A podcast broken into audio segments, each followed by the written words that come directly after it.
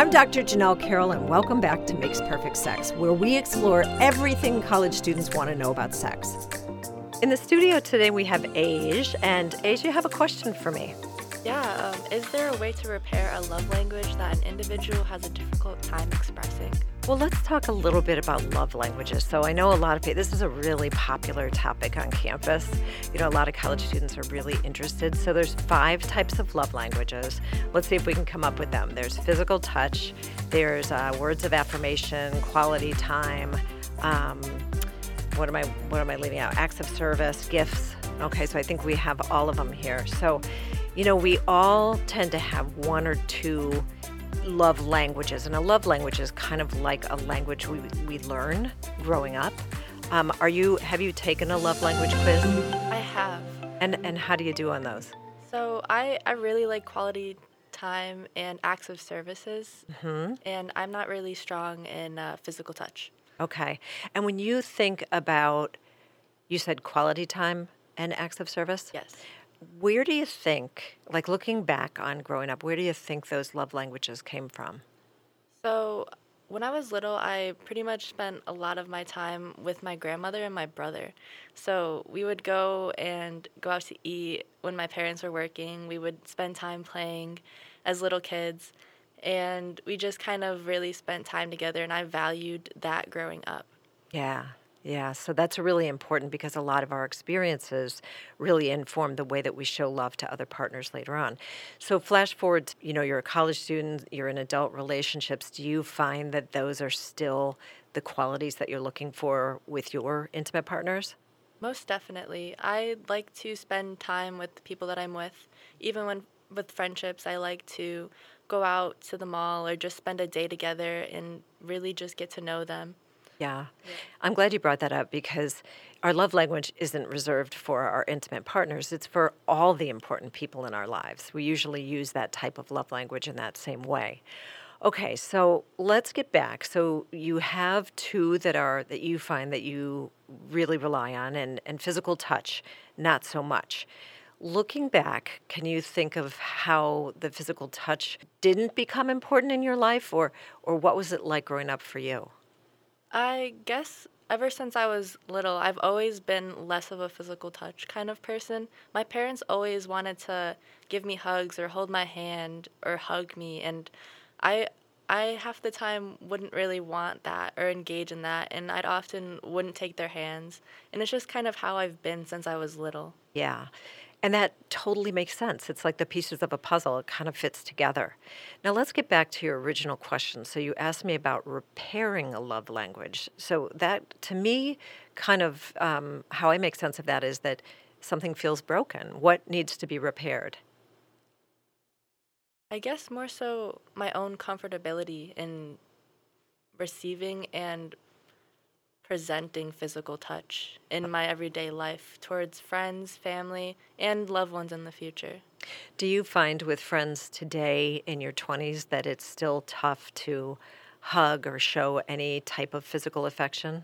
Yes, some of my closest friends, they actually are lo- very physical friends and they love hugs. They love making sure that like holding each other's hands when they're scared and it's always a little bit of a barrier for me that I they always ask and make sure that I'm okay in that moment but oftentimes we have to kind of balance out each other's love languages and make sure that we're not being too or not enough physical in our friendships. Right. I love the fact that you have boundaries and your friends respect respect your boundaries. I think that's really important. So you feel like maybe there's a way to increase like wanting to show this physical touch. Like you're looking it sounds like you're looking for a solution for that. Yeah. Yeah, and I I don't know because you've learned and have two really powerful ways of showing love. It might be that it's just a different language. It's it's increasing your comfortability with physical touch. Do you find in your relationships, your intimate relationships now different than your your friendship relationships, is physical touch difficult for you in those relationships as well? So in those type of relationships, I like to really deep dive deep into that relationship and be with them for a long time.